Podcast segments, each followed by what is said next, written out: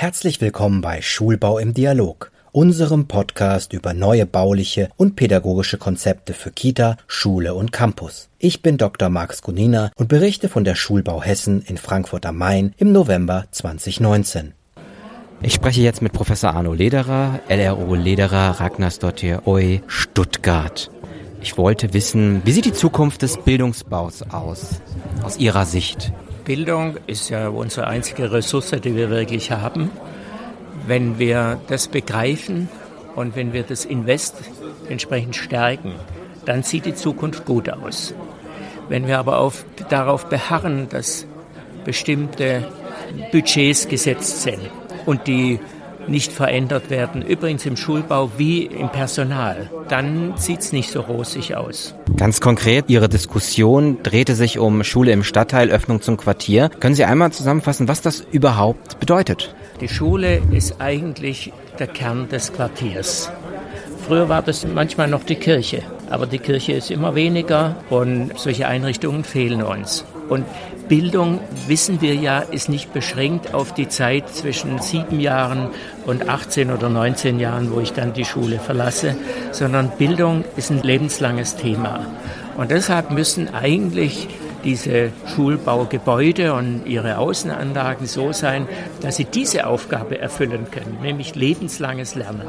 Das heißt im konkreten Fall, dass sie für das Quartier geöffnet werden, also sprich, dass andere Gruppen es nutzen können. Unbedingt, ganz offen muss das sein. Das muss sein, dass das jedermann muss das Gefühl haben, egal ob er 70, 90 oder 15 oder 8 ist, das ist meine Schule. Das ist ein ganz großer Unterschied zu dem, was wir heute haben. Haben Sie dazu Beispiele, wo so etwas umgesetzt wurde?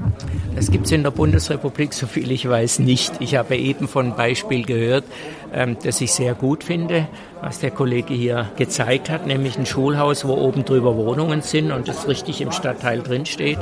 Nein, da gibt es eigentlich noch keine richtigen Beispiele in Deutschland. In Skandinavien ist es ganz anders. Das Verhältnis zur Schule in Skandinavien ist ein ganz anderes.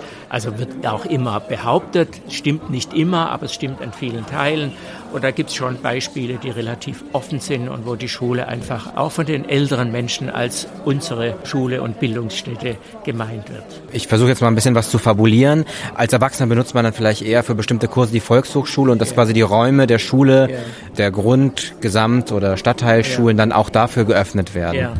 Ja. Das wäre zum Beispiel sowas. Aber wer geht schon in die Volkshochschule oder wie die Institutionen immer halten? Das ist ein ganz, ganz kleiner Prozentsatz. Nein, wir müssen die Gemeinde, die drumherum wohnt, das ist ein Gemeindezentrum auch. Ein Bildungszentrum ist auch ein Gemeindezentrum. Und die müssen wir gewinnen und nicht nach Konfessionen getrennt, sondern das geht alle was an und alle sind dort vereinigt. Und deshalb ist es eine Chance auch zur Integration und für die Entwicklung einer offenen und freien Gesellschaft ohne Vorurteile. Ich wollte gerade sagen, Integration wird da wahrscheinlich ein wichtiger Bestandteil dieses Themas dann sein. Extrem wichtig, extrem wichtig, weil wir können ja heute nicht mehr sagen, deshalb erwähnte ich vorher die Kirche, die das mal leistete. Aber da waren in dem Gebiet oder in dem Quartier wohnten nur Christen. Gut, die haben sich dann geteilt in die Katholen und in die Protestanten.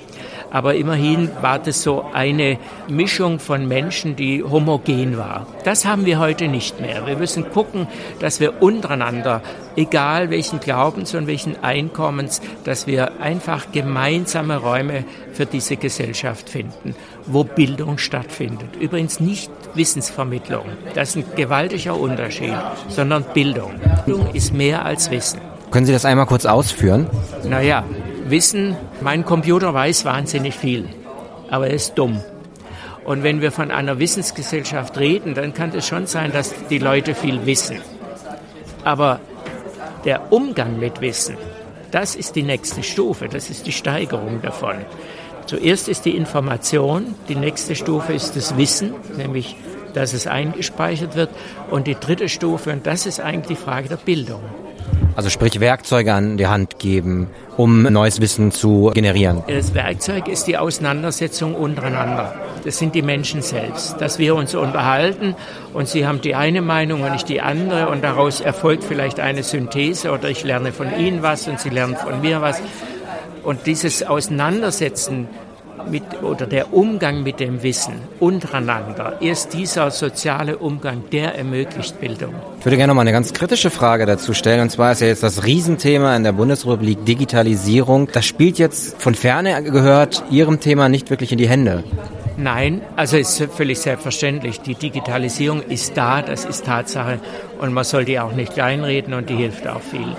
Aber so wie die digitale Welt sich verbessert und verändert, müssen wir parallel dazu die analoge Welt stärken.